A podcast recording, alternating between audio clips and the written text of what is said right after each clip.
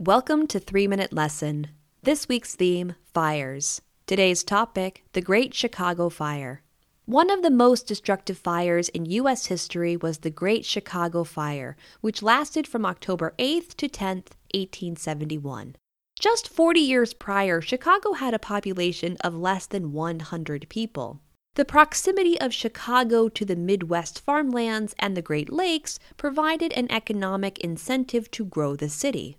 By 1870, Chicago became a major hub for processing and packaging food and raw materials for transportation to the rest of the United States. By 1871, over 300,000 people were living in Chicago. What exactly started the Great Chicago Fire is still a mystery. We know it probably began in a barn, as this was the first building to catch fire. The most popular story is that a cow knocked over a lantern, but the real cause has never been proven.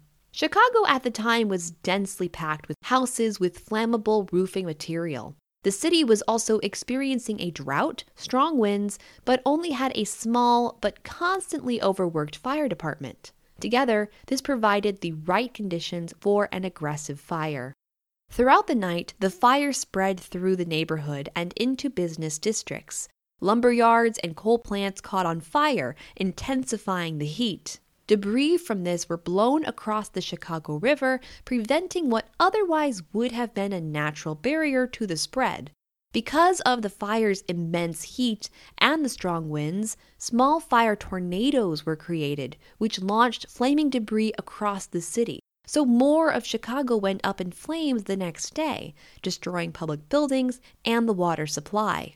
By 24 hours later, the fire had torn through most of the densely populated regions of the city and began to fizzle out the morning of the 10th.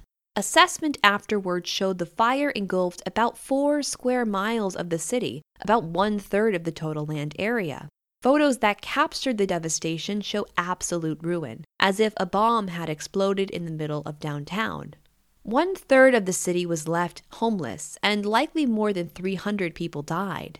In the chaos, the region was under martial law for two weeks. Resources began pouring in from other U.S. cities and from foreign governments, but price gouging supplies was rampant in the meantime. In total, the damage equates to 4.7 billion US dollars today, and over 17,000 buildings were destroyed. What caused the Great Fire is still a mystery, and no one was officially punished for it.